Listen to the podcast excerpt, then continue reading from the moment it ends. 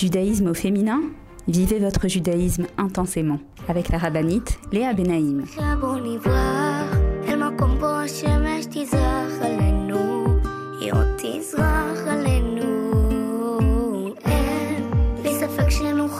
Bonjour à toutes et bienvenue sur Torah Box Radio depuis Jérusalem pour notre émission de judaïsme au féminin. Les filles, j'espère que vous allez bien. Bezrat Hashem, qu'est-ce que je vous ai préparé aujourd'hui? Alors évidemment, on s'efforce chaque semaine de vivre avec le temps.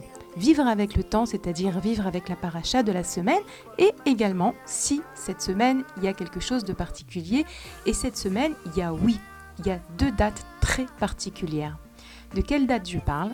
Alors, bien sûr, vous le savez, cette semaine, Yudzaïn Tammuz, 17e jour du mois de Tammuz, le jeûne, euh, début la période des trois semaines appelée Bein Ametzarim qui débute, donc ce Yudzaïn Tammuz, 17 Tammuz, où on verra qu'est-ce qui s'est passé et on essaiera un petit peu de comprendre qu'est-ce qu'Hachem il attend de nous pendant cette période des trois semaines, une période qu'en général les gens n'aiment pas trop, mais qui en vérité, et comme je l'ai dit la semaine dernière, vient nous préparer euh, au mois de Elul, au mois de Tishré, etc. Et oui, on a un travail à faire. On en parlera Bezrat Hashem. Et la deuxième date que je retiens cette semaine est la Iloula du Orachaim à Kadosh. Euh, comme vous le savez, je ne m'arrête pas à toutes les Iloulotes. Ça ne veut pas dire que euh, tous les tzadikim ne sont pas des géants, ne sont pas des gens euh, qui doivent nous inspirer. Mais parmi les tzadikim, il y en a toujours certains dont je me sens plus proche et que j'ai envie un petit peu euh, de vous, desquels j'ai envie un petit peu d'apprendre et de partager avec vous euh, certains enseignements ou certaines histoires de leur vie. Donc en fait, on a la paracha de Pinchas, la Iloula du Horachaim, le Yudzaïn Tammuz et tout ça, Bezrat Hashem, va, en vérité, on va comprendre comment est-ce que ces trois sujets, ces trois thèmes sont liés pour nous renforcer, pour nous apporter des forces, nous apporter des outils, des clés pour mieux vivre notre relation à Kadosh Baruch et mieux vivre notre vie juive, Bezrat Hashem. Donc voilà, je vous propose de vous mettre en place et de me retrouver juste après la pause et on commence. Retrouvez tout de suite Judaïsme au féminin avec la rabbinite Léa Avec l'opération Je soutiens un soldat, Tourabox vous permet de soutenir un soldat de Tzahal en situation de précarité physique ou morale, où qu'il se trouve. Nos soldats vivent un stress et un danger quasi quotidien. Mais ceux qui ont le plus besoin de nous, ce sont les jeunes soldats venus de l'étranger et qui se sont portés volontaires pour défendre notre terre. Souvent en situation de précarité et livrés à eux-mêmes, ils ont besoin de notre soutien. Grâce aux bons d'achat fournis par ToraBox et aux visites que nous effectuons chaque semaine au sein des bases, nos soldats francophones peuvent s'acheter à manger, de quoi se vêtir et se déplacer. Rendez-vous sur tora-box.com slash je soutiens un soldat. Je soutiens un soldat, c'est le meilleur moyen de soutenir les soldats d'Israël. Avec masser.com, calculez le montant de votre masser en quelques clics. Grâce au site masser.com développé par ToraBox, calculez le montant de votre masser chaque mois de manière simple, précise et conformément à la halakha. Masser.com, un autre site exclusif made in ToraBox.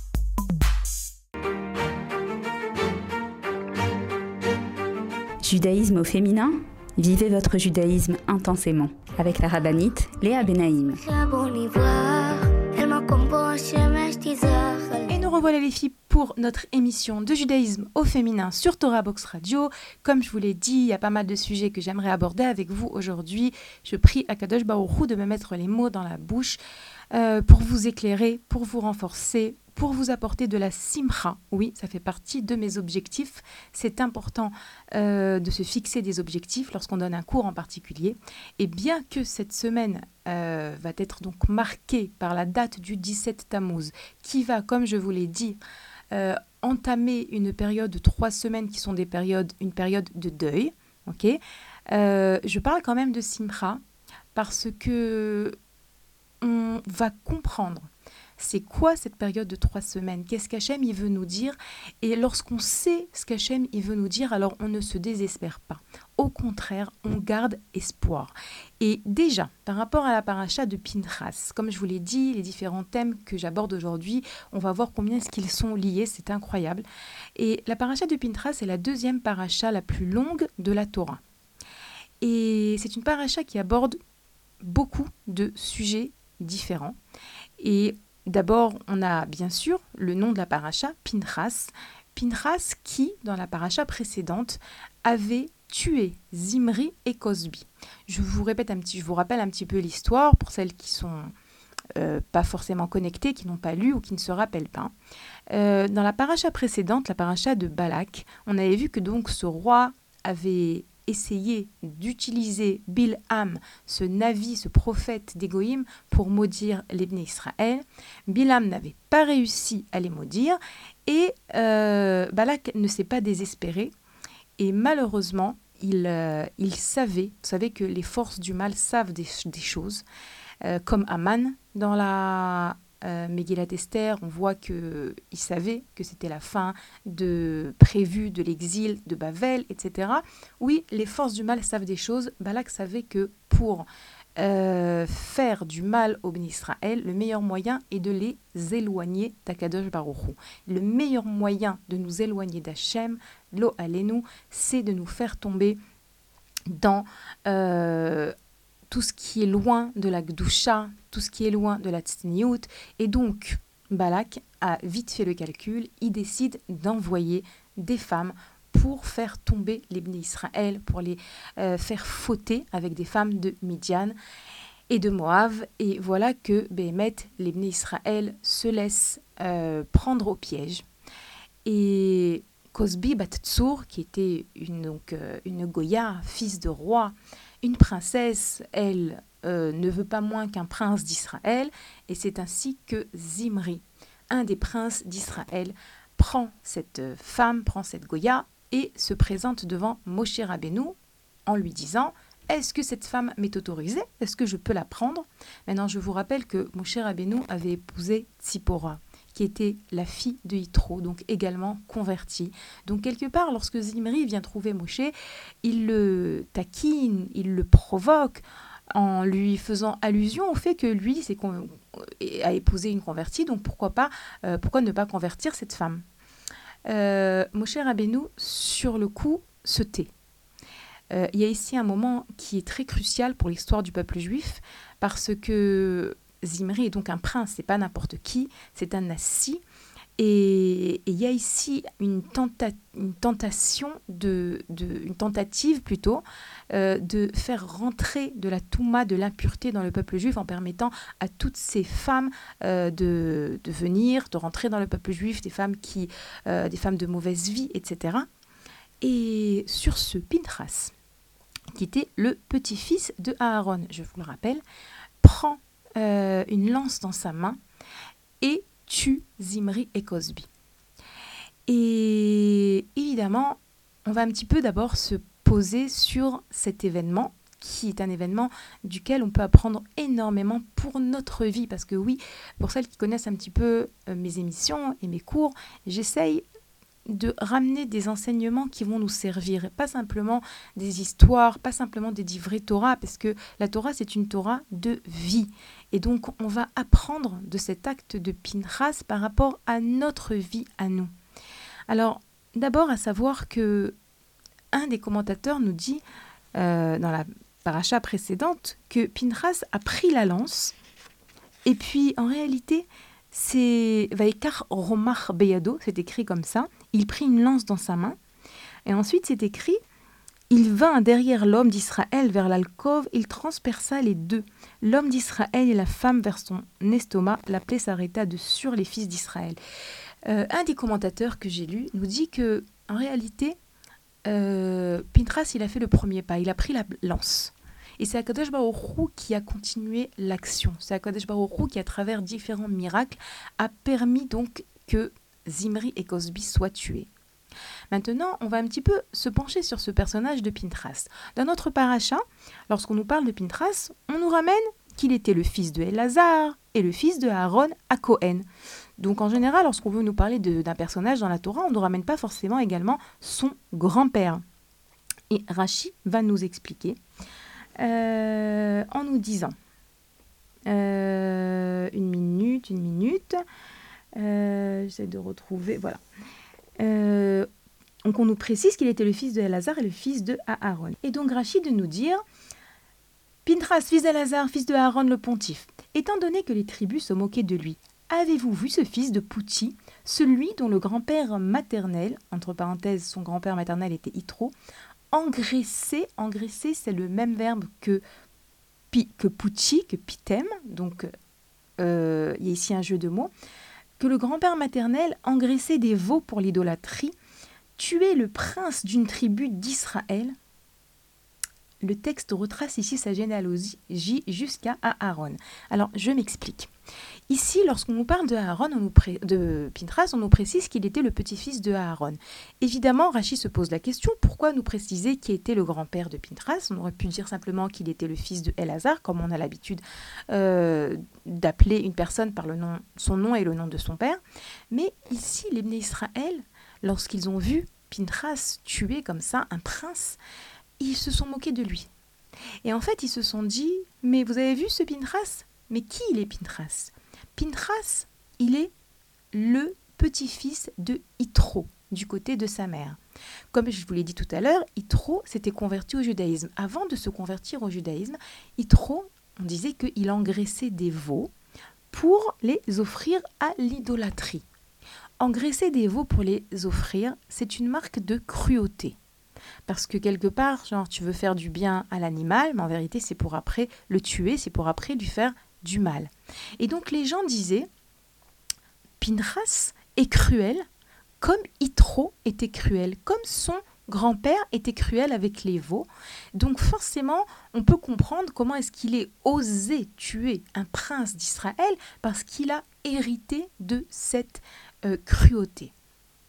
Et là, la Torah, elle vient et elle nous aide à voir dans le personnage de Pinchas la vérité. Pintras, nous dit la Torah, est le petit-fils de Aaron. Aaron, toujours le symbole du shalom.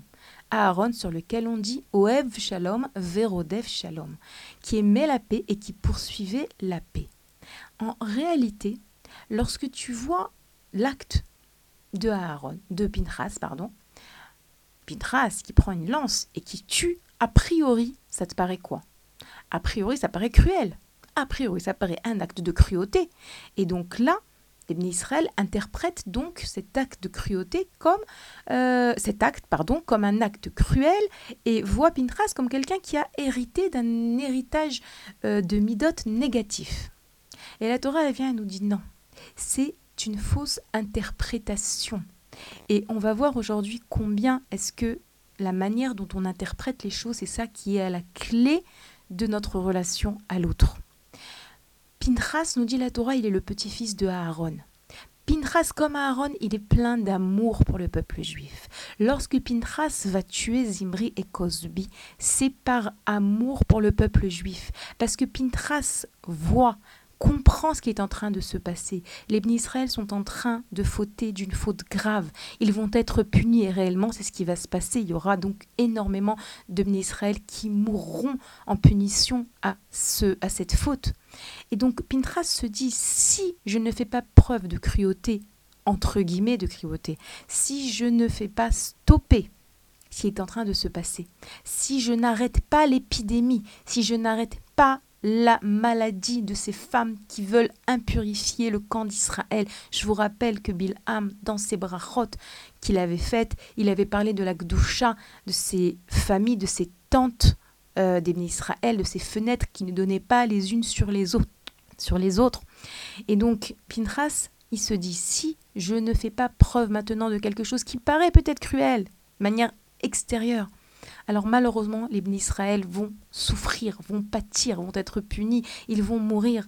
Et donc, en réalité, Pintras, il est bien le petit-fils de Aaron. Et lorsque les Israël voit l'acte de Pintras, il décide de voir en lui quelqu'un de cruel. En réalité, comme je vous l'ai dit, cette semaine, nous allons commencer à nous endeuiller sur la destruction du Beth. En réalité, vous savez que toute l'année, nous devons nous endeuiller. Nous avons même des lois toute l'année qui sont liées au fait de devoir nous souvenir euh, que nous attendons le Beth reconstruit, nous attendons la Géoula, que nous n'avons pas encore réparé les raisons pour lesquelles le, les Beth ont été détruits. Une des raisons ou plutôt la raison de la destruction du deuxième Beth est la raison de la haine gratuite. Et tant que Mashiach n'est pas là, c'est que nous sommes encore coupables de cette faute. La haine gratuite, c'est très souvent une mauvaise interprétation de ce que je vois.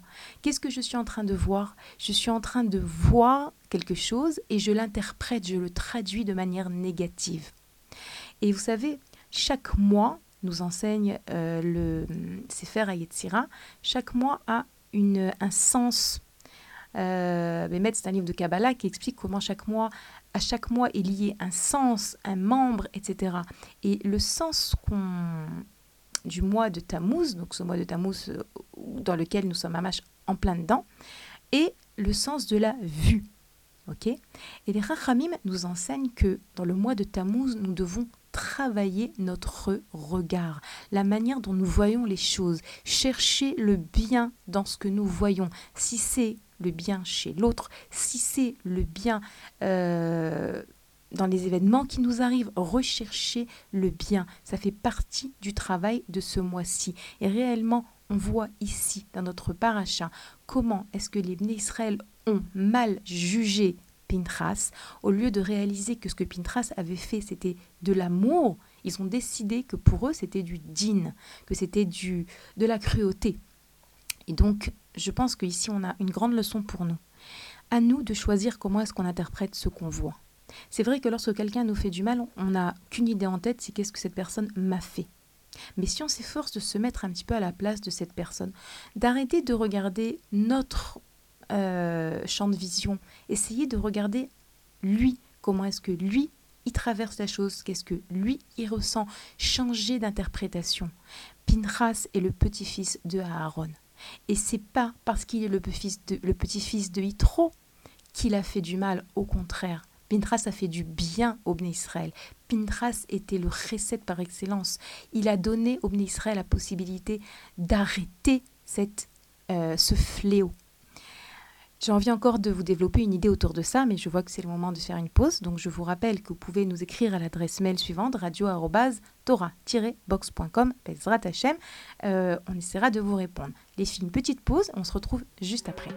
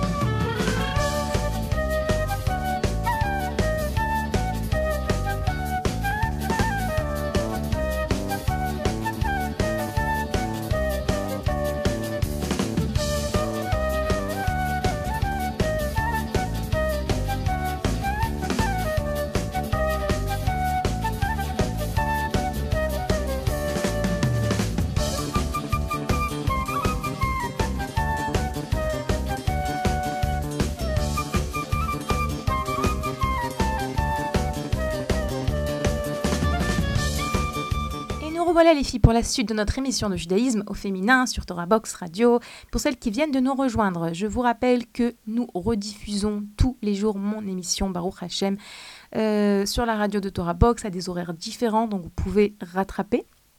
Oui, également, vous pourrez la retrouver sur le site. Vous tapez sur le moteur de recherche judaïsme au féminin et vous aurez toutes les émissions. Ezra Hashem. Donc, je vous ai parlé de l'importance dans le mois de Tammuz de travailler notre regard et de s'efforcer d'adopter un regard positif.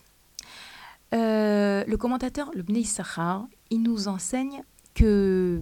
Il, se base donc sur un midrash qui nous dit que les explorateurs ont commencé à explorer la terre d'Israël le 29 Sivan. C'est-à-dire que tout le mois de Tammuz, euh, ils ont exploré la terre d'Israël.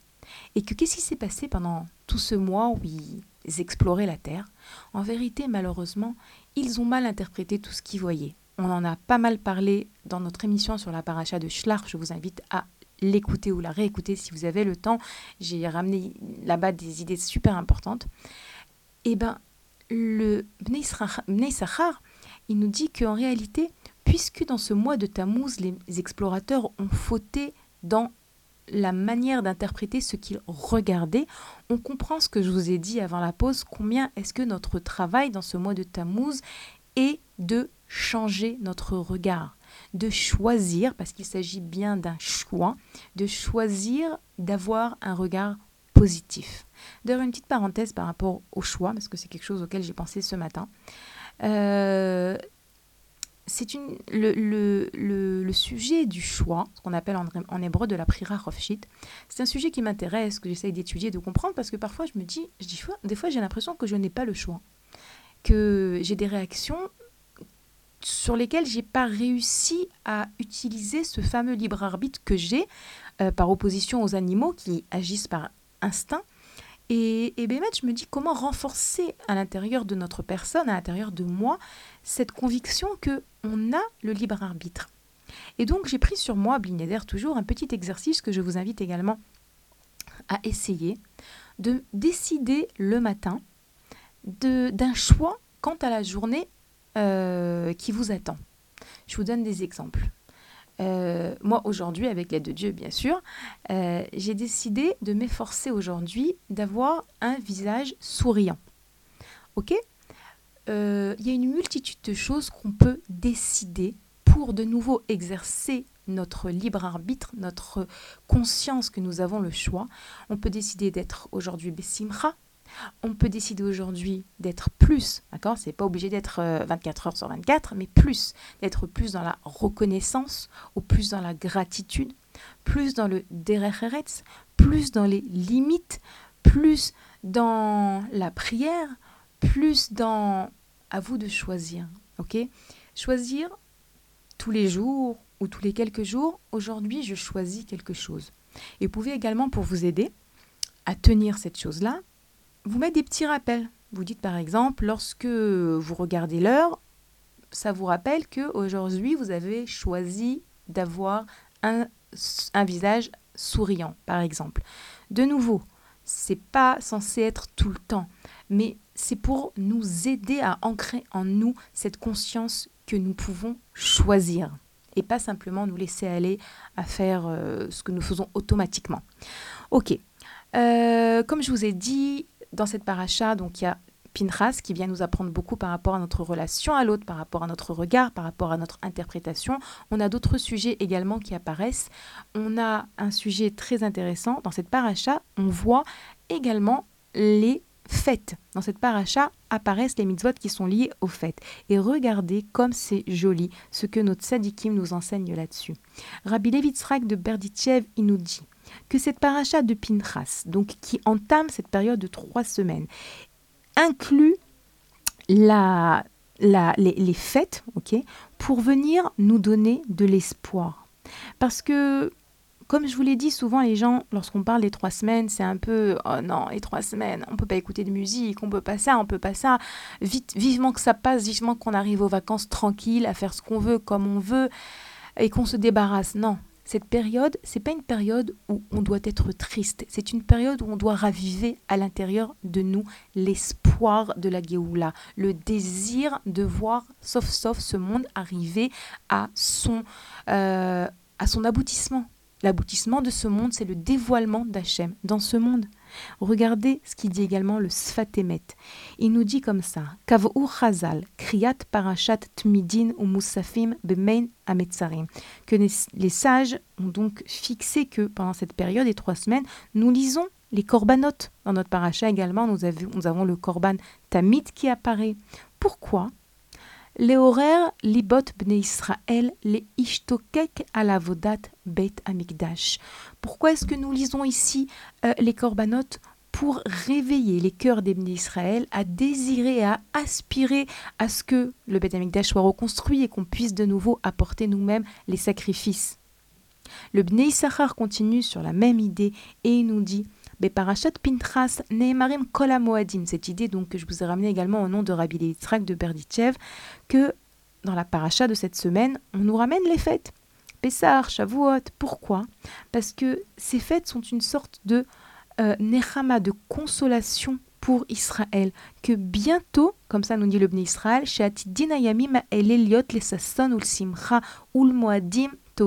que bientôt nous allons fêter ces fêtes dans le Beth Amikdash, que ce, sont, ce, sera des véritables fêtes, parce qu'aujourd'hui, vous savez que on ne peut pas euh, fêter les fêtes comme à l'époque, en apportant les sacrifices au Beth Amikdash, etc. Donc en réalité, notre paracha, comme je vous l'ai dit, tout est lié. Cette paracha qui est lue dans la semaine où nous commençons la période des trois semaines, elle vient nous inspirer de l'espoir. Oui, on va bientôt retrouver cette époque, l'époque de gloire du Ham Israël ou Akadosh Baruch On peut le sentir parce qu'en fait, c'est ça, c'était ça le Beth. On pouvait vivre Hachem, sentir Hachem, comprendre Hachem, voir sa lumière dans notre vie. On raconte sur euh, le prophète Irmia qui pleurait amèrement la destruction du Beth qu'un jour il a rencontré Platon, qui était donc grand philosophe goy. Et Platon lui dit Irmia, es quelqu'un d'intelligent, je comprends pas combien est-ce que tu peux pleurer sur la destruction du Beth Amikdash Comme on dit, on ne pleure pas sur, euh, en hébreu on dit ça, je ne sais pas si en français ça se dit, on ne pleure pas sur du lait qui est renversé sur quelque chose qui est déjà fini. Euh, tu es quelqu'un d'intelligent, tes, tes pleurs ne sont pas logiques. Et Hermia, il savait que Platon ne pourrait pas comprendre. C'est quoi ces pleurs? C'est pas des pleurs de désespoir, c'est des pleurs de languissement, c'est des pleurs de d'espoir, c'est des pleurs de savoir que oui, il y a quelque chose qui va se passer. Parce que lorsqu'on est dans l'attente de la Géoula, lorsqu'on veut le Mashiach, et vous savez que c'est une question qu'on nous posera après 120 ans, est-ce que tu as voulu le Mashiach? Parce qu'on est tellement occupé par nos propres besoins, on veut la parnassa, on veut l'éducation plus facile, on veut ci, on veut ça, qu'on oublie combien est-ce qu'on doit vouloir la Géoula, la venue de Mashiach. Et donc, en réalité, Platon, il ne pouvait pas comprendre. Irmiaou, il ne pouvait même pas lui expliquer. Tu peux pas comprendre que chez nous, chez les Juifs, le pleur, ça n'est pas et ça ne doit pas être un pleur de désespoir. Ça doit être un pleur d'aspiration, un pleur de languissement. D'ailleurs, on dit également que, et ça aussi le Netivot Shalom nous le dit, que nous nous languissons. C'est une période qui vient nous inviter à nous languir. On raconte également, euh, le Nitivot Shalom nous dit également que lorsque Bithia, la fille de, Paro, a vu le couffin avec euh, Moshe dedans, la petite Teva, elle a vu un enfant qui pleurait. Et elle a vu Moshe pleurer. Et on dit que elle a reconnu dans le pleur de Moshe que c'était un enfant juif. Pourquoi? Parce qu'elle a vu que ce pleur était un pleur d'espoir et pas un pleur de désespoir. C'est intéressant comment elle a su déceler chez un bébé. Bon, c'est pas un bébé, c'est Moshe Rabbeinu bébé. Donc c'est sûr que c'est Moshe Rabbeinu. Elle a su déceler ce bébé qui pleure, c'est un bébé des Juifs parce que c'est un pleur qui est différent. C'est un pleur qui est plein d'espoir. C'est marrant parce que je me rappelle que lorsque j'ai eu ma fille aînée, je me suis, euh, j'entendais des mères dire que une maman, elle sait reconnaître les pleurs de son enfant. Si l'enfant pleure parce qu'il a faim, ou parce qu'il est sale, ou parce qu'il n'arrive pas à s'endormir. Et j'ai écouté ça et je me disais, mais c'est pas possible, de quoi elle parle? Des pleurs, c'est des pleurs, tous les pleurs sont les mêmes. Et Bémet, après quelques mois, je riais moi-même de me dire, mais c'est évident, je ne peux pas confondre lorsque c'est un pleur de faim ou, lorsque c'est un pleur parce qu'il euh, il faut lui changer la couche Et, et c'était ça que Bitia a reconnu. Il y a pleurs et pleurs. Il y a deux formes de pleurs. Il y a le pleur de désespoir et le pleur d'espoir. Et cette période des trois semaines, elle nous invite à développer en nous le pleur d'espoir. On va accomplir ces mitzvot qui sont liés aux trois semaines, qui viennent quelque part nous limiter dans les expressions de joie, mais pour construire quelque chose à l'intérieur et pour venir nous rappeler le sens de nos vies, le sens de ce monde. Donc je vous euh, rappelle quand même qu'est-ce qui s'est passé le 17 Tammuz. On a abordé un peu la paracha. J'ai fait le lien entre la paracha et la période des trois semaines. Ce lien qui est tellement intéressant euh, entre Rabbi Yitzhak de Berditchev, le Sfatemet ou le Bni Sachar qui viennent nous lier la paracha, les korbanot, les fêtes avec cette période de trois semaines. Et euh, donc vous rappelez également qu'est-ce qui s'est passé quand même le 17 Tammuz, il s'est passé la destruction des tables de la loi lorsque Moshe est revenu avec les premières tables de la loi et qu'il a vu les bénis Israël fauter, euh, la faute du veau d'or, les tables sont tombées, il les a brisées. Également ce jour-là, les murailles de Jérusalem ont été prêchées au temps du second temple. Une idole a été introduite dans le Beth Amikdash. Au temps des Hashmonaïm, L'histoire de Hanouka, un Sefer Torah a été brûlé et a été annulé le Korban Atamid. Alors, j'ai envie de vous dire quelques mots également sur ce qu'on appelle ce Korban Atamid. Euh, le Korban Atamid, c'était donc le sacrifice qu'on devait offrir tous les jours. Et il apparaît également dans notre paracha.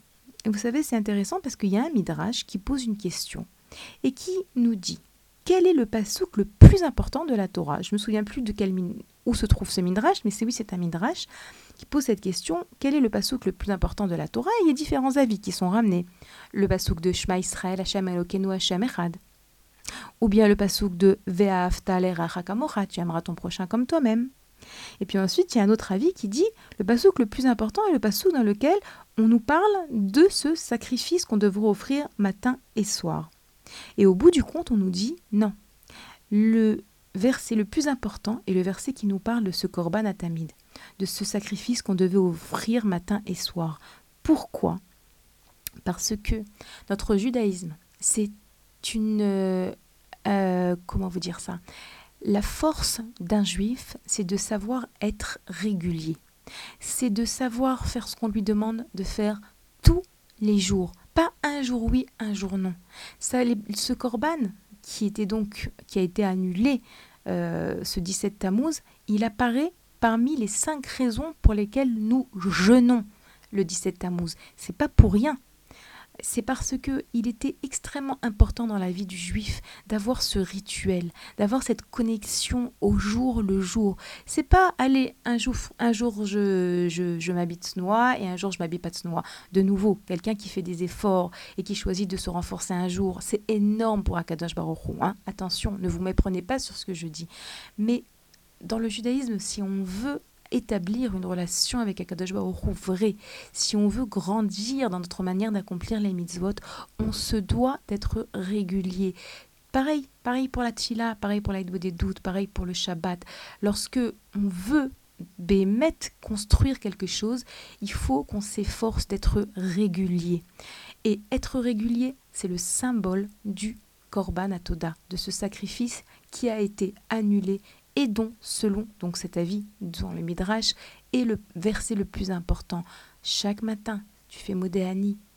Chaque soir, tu fais Shema. Tu restes connecté du matin au soir avec Akadosh Baruch et avec ton étincelle divine. Les filles, on fait une petite pause. Les Hashem, on se retrouve juste après. Je vous rappelle que vous pouvez nous, nous écrire à l'adresse mail suivante radio-tora-box.com. A tout de suite. Retrouvez tout de suite Judaïsme au féminin avec la rabbinite Léa Benaïm.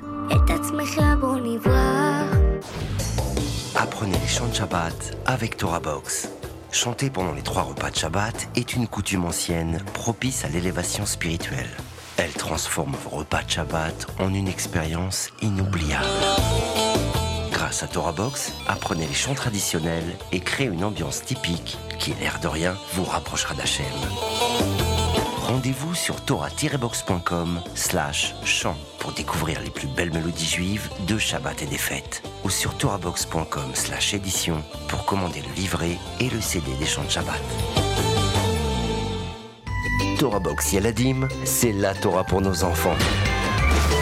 Retrouvez chaque mercredi Béni et ses amis pour apprendre la paracha de manière ludique et découvrez des vidéos pour enseigner à nos enfants la Mishnah, la Gemara, les chants de Shabbat et des histoires passionnantes de nos tzadikim. Alors rendez-vous sur torah-box.com slash yaladim pour vous inscrire et épanouir vos enfants en douceur et dans le divertissement sur la voie de la Torah et des bonnes midotes. Torah Box Yaladim, c'est la Torah pour nos enfants.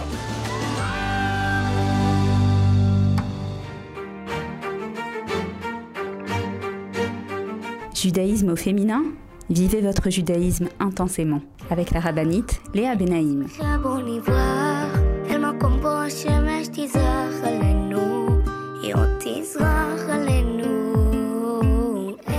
Et nous revoilà les filles pour notre émission de judaïsme au féminin sur Torah Box Radio, notre dernière partie pour aujourd'hui.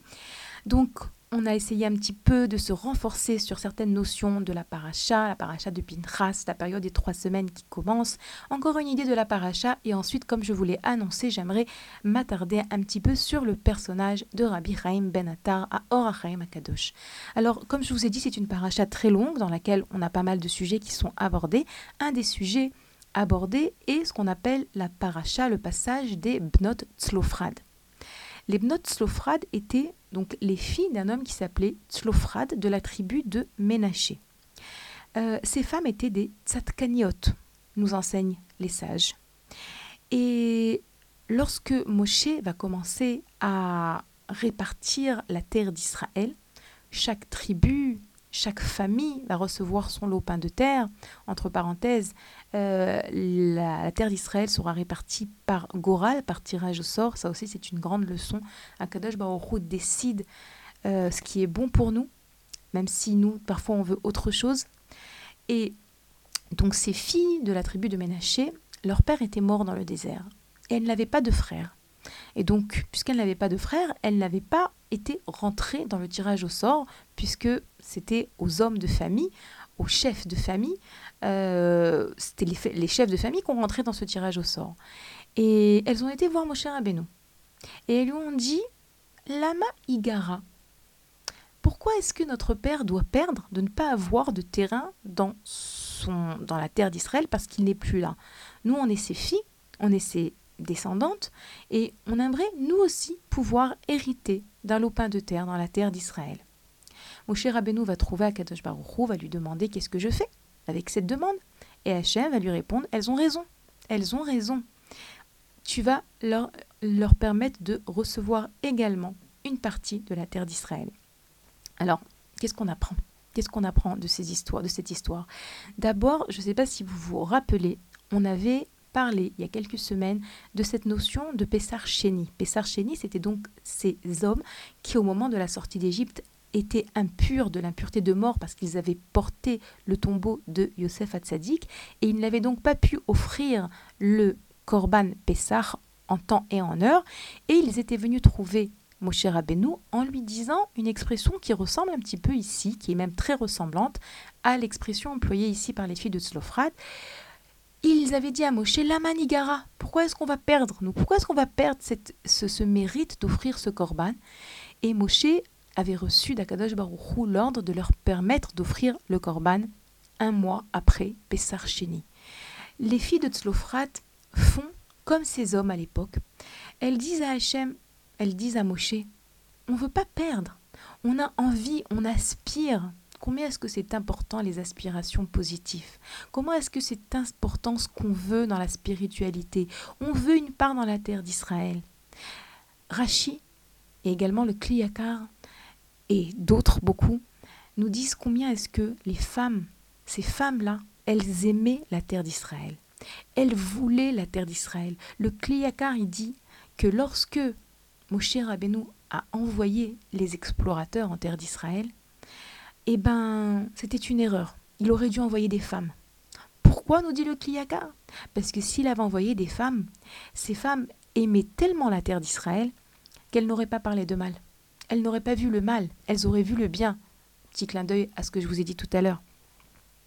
À ce, euh, cette manière d'interpréter, de choisir comment est-ce que je vois les choses. Et donc, euh, les sages nous enseignent que ces femmes ont bien fait. Elles étaient intelligentes, elles ont choisi le bon moment et elles ont gagné. Et ben moi, je peux vous dire que c'est ici une invitation à toutes, à chacune d'entre nous, d'abord d'être à l'écoute de la vérité qui est à l'intérieur de nous. Des fois, on se dit Ouais, qu'est-ce que je vais essayer? Qu'est-ce que je vais me prendre la tête? Non. Lorsque tu veux quelque chose de positif, lorsque tu veux quelque chose de spirituel, lorsque tu veux grandir, lorsque tu veux quelque chose pour tes enfants, pour ta famille, ose le demander à Hachem. Ose le demander, de nouveau, dans l'humilité, dans la modestie, dans la émona. Mais ose le demander. Parce qu'elles auraient pu se dire, ces filles, ben non, euh, on n'a pas de frères, donc c'est comme ça, c'est les hommes qui héritent. Non, tout ça pourquoi? Parce qu'elles ont senti qu'elles ne voulaient pas perdre quelque chose. Et ça, c'est quelque chose qu'on doit également apprendre à ressentir. On ne veut pas perdre la possibilité d'avoir une famille de Torah, d'avoir un mari qui est dans la Torah. On ne veut pas perdre la possibilité d'éduquer nos enfants dans le droit chemin. Et on doit demander, on doit lever les yeux au ciel. En fait, c'est ça le secret. Lever les yeux au ciel, et apprendre des notes slowfran à exprimer ses désirs positifs. Petit clin d'œil pour nous les femmes de ce qu'on peut apprendre des notes Lofrad. Ok, maintenant, comme je vous l'ai dit, j'aimerais également vous dire quelques mots sur le Orachaim Akadosh, Rabbi Chaim Ben Attar, euh, né à Salé, au Maroc. Rabbi Chaim Ben Attar est un des tzadikim euh, qui est appelé Akadosh. Akadosh comme le Shla Akadosh, comme le Alcher Akadosh, comme le Hari Akadosh. Lorsqu'on nous précise le mot saint, c'est parce que ces gens avaient Bémet atteint tous les tzadikim sont très grands, d'accord? Mais ces tzadikim sur lesquels on a rajouté le mot kadosh, c'est parce qu'ils avaient atteint un niveau de sainteté très, très, très élevé. Lorsqu'on parle de sainteté, on parle de gdusha, de gdusha tabrit, qui veut dire tout ce qui est lié aux tendances de l'homme, aux, besoins physiques. C'est une connexion à la spiritualité. Rabbi Chaim Ben Attar, le Hor Chaim Akadosh, était, avait comme ça nous enseigne le Baal Shem Tov, également l'élève du Baal Shem Tov, Rabbi Pintras de Kouritz, avait l'âme du Mashiach. Vous savez, à chaque génération, il y a un tzaddik qui possède l'âme de Mashiach, comme Rabbi Shimon Bar Yochai à son époque. Rabbi Chaim Ben Attar possédait l'âme de Mashiach. Lorsque euh, le Horachaim va mourir, on raconte que très très loin de cela, puisque le Horachaim va mourir en terre d'Israël, il fera le voyage depuis le Maroc, un voyage très très très euh, tumultueux, avec énormément d'histoires dans ce voyage. Je vous invite à lire la biographie du Horachaim.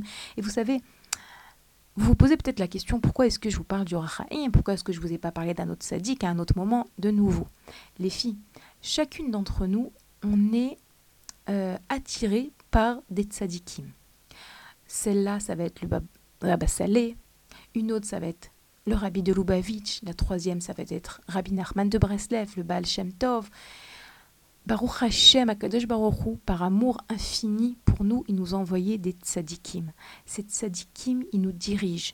On a chacune d'entre nous un, un, appel par rapport à 1, 2, 3, 4, 5, 6, 7, par rapport à certains tzadikim plus que d'autres. De quoi c'est dû parfois simplement parce que on a étudié quelque chose de cet adikim qui nous a renforcé, qui nous a apporté, qui nous a guidé, qui nous a éclairé.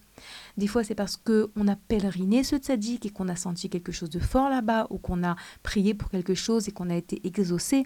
Il peut avoir une multitude de raisons. Parfois, c'est une question d'éducation. Ok, moi par exemple, je sais que mon lien avec le rabbi de Lubavitch provient du fait que j'ai grandi à l'école Chabad donc il peut y avoir plusieurs raisons, mais c'est important de faire de la place à ce, cet amour, oui, c'est un amour que nous pouvons ressentir pour les tzadikim on raconte que le Harizal, il disait à son élève Rabbi Chaim Vital qu'il devait bémettre l'aimer parce que lorsqu'on aime les tzadikim, à comprendre de quel amour on parle, on parle d'un amour de Neshamot, de la possibilité, grâce à ces tzadikim, de se rapprocher d'Akadosh Baruchou, de se rapprocher de notre parcelle divine. Donc il lui disait qu'il fallait qu'il l'aime parce que oui, il y a cette notion qui apparaît beaucoup dans le Zohar de se lier au tzadikim. Donc je vous invite, moi alors donc en l'occurrence j'ai choisi de vous parler aujourd'hui du Horachaim de nouveau. ne pas croire que les tzadikim que je n'ai peut-être pas abordés dans cette émission cette année, ce ne sont pas des géants ou que je suis loin de Chaz Shalom. Mais voilà, on ne peut pas parler non plus tout le temps des tzadikim. Peut-être qu'on devrait proposer à Torah Box de vous faire euh, une émission que sur les loulots chaque semaine. On envisagera. En tout cas, le Horachaim, d'abord personnellement, oui, j'ai vécu un miracle en allant pèleriner sur sa tombe. Euh, oui, c'est un tzaddik qui duquel je me sens proche, des enseignements. C'est un tzaddik qui toute sa vie a aspiré à la Géoula, a aspiré à venir en terre d'Israël. Il était plein de languissement pour la terre d'Israël, pour faire venir Machiar. Il a agi pour faire venir Machiar et on dit même qu'il est parti de ce monde en expiation pour avoir voulu faire venir Machiar. C'est un tzaddik, lorsqu'on lit sa, sa prière, il a écrit une fila pour la Géoula, alors on ne peut pas s'empêcher de comprendre dans quel monde il vivait. Il vivait dans un monde de d'attente de la venue de Mashiach. Il souffrait de la Shrina qui est en exil. Il souffrait réellement de ça. Je vais vous lire comme ça rapidement euh, la prière, la tfila du Orachaim, en sachant qu'il y a plusieurs versions, à cette tfila. Je vous la traduirai superficiellement, pas mot à mot, parce que c'est vrai que c'est difficile de la traduire mot à mot. Mais Béhémet, euh, je suis sûre qu'il n'y a aucun hasard. Et que si cette semaine, où nous entamons la période des trois semaines, où nous lisons la paracha de Pintras, c'est la semaine également de la Ilula du Orachaim, qui désirait tellement, tellement que, la, que Akadosh Baruch puisse se dévoiler, que la Shrina ne soit plus en exil. On raconte l'histoire d'un homme un jour qui était venu le voir pour lui demander de prier pour lui parce qu'il souffrait de pauvreté. Et le Orachaim lui avait écrit un petit mot et il lui avait dit Amène ce mot au kotel. Et l'homme en question avait vu ce qu'il avait écrit sur le mot. Dans ce mot, le Horachaim s'adressait à la Shrina. S'adresser comme on s'adresse à quelqu'un. Voilà, c'était ça le lien du Horachaim avec la Shrina qui en galoute, la tristesse de ce monde qui attend, qui attend, comme je l'ai dit tout à l'heure, son aboutissement. Alors la tfila sur la Géoula du Horachaim. Vous pouvez la lire avec moi si je lis pas trop vite. Yehi ratson milfanecha. Avinu malkenu, elokenu. Yedidut or nafshenu, ruchenu v'nishmatenu.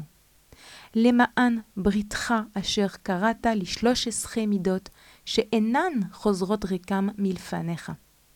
זכור אהבתנו וחיבתנו, ואשב שכינתך לבית קודשנו. ותחזור להשתעשע בנו כמקדם. כי קשה פחידתך ממנו כפחידת נפשנו מגופנו. עמו מעינו וחלתה נפשנו אל גאולת שכינתך ואל מעון קודשך, ולרצונך השם נחשפנו. הננו מתחננים ובוכים לפניך השם, אב הרחמן, על גלות השכינה, הושיע השם שכינתך, ודבק נפשנו באהבתך הנעימה והערבה על נפשנו, רוחנו ונשמתנו, ויעול מלכנו בהיכלה. Alors oui, c'est en hébreu, je sais que vous ne comprenez pas, mais ici il exprime, il pleure, il demande à Kadosh Baruch de se dévoiler, de faire finir ce galout, cet exil. Et Bémet, les mots qu'il emploie sont des mots très forts. Bezrat Hashem Blineder, je m'efforcerai de vous traduire ça, de vous lire la traduction la semaine prochaine, parce que c'est vrai que c'est dommage de passer à côté de quelque chose d'aussi grand. Le Rachaim Baruch Hashem a fini sa vie en Israël. Il est enterré à Arazetim. On raconte cette histoire. J'ai pas le temps de vous la euh, raconter dans le détail, mais Béhémet qu'il y a une ségoula pour trouver son mazal de venir sur la tombe du Rachaim et de prendre de là-bas une pierre et de promettre que lorsque on sera exaucé, revenir apporter la pierre, Béhémet. On dit également que les nazis ne sont pas rentrés en terre d'Israël par le mérite de la force de ce kéver, de ce tombeau du Rachaim qui était en Israël, qui a stoppé les nazis. On dit également que de la même manière que le Zohar, la lecture du Zohar purifie et éclaire la Neshama, la lecture du Orachaim, du livre Orachaim sur la Torah. Ce commentaire sur la Torah également éclaire et purifie la Neshama. C'est un livre à avoir à la maison. Le Rav Pintras de Koritz nous dit que c'est un livre qui éclaire les maisons. Les filles, je vous invite à acheter ce livre si vous ne l'avez pas. ayez le Horachaim chez vous à la maison, c'est une grande protection. Le Horachaim sur la Torah, l'explication, le commentaire sur la Torah de Rabbi Chaim Ben Attar à Horachaim Akadosh. Voilà les filles, notre émission est touchée à sa fin. Je vous remercie d'avoir passé ce moment avec moi. J'espère que je vous ai renforcé, que je vous ai apporté. Et Bezrat Hachem, on se retrouve la semaine prochaine pour une prochaine émission. Je vous rappelle que vous pouvez nous écrire à l'adresse mail suivante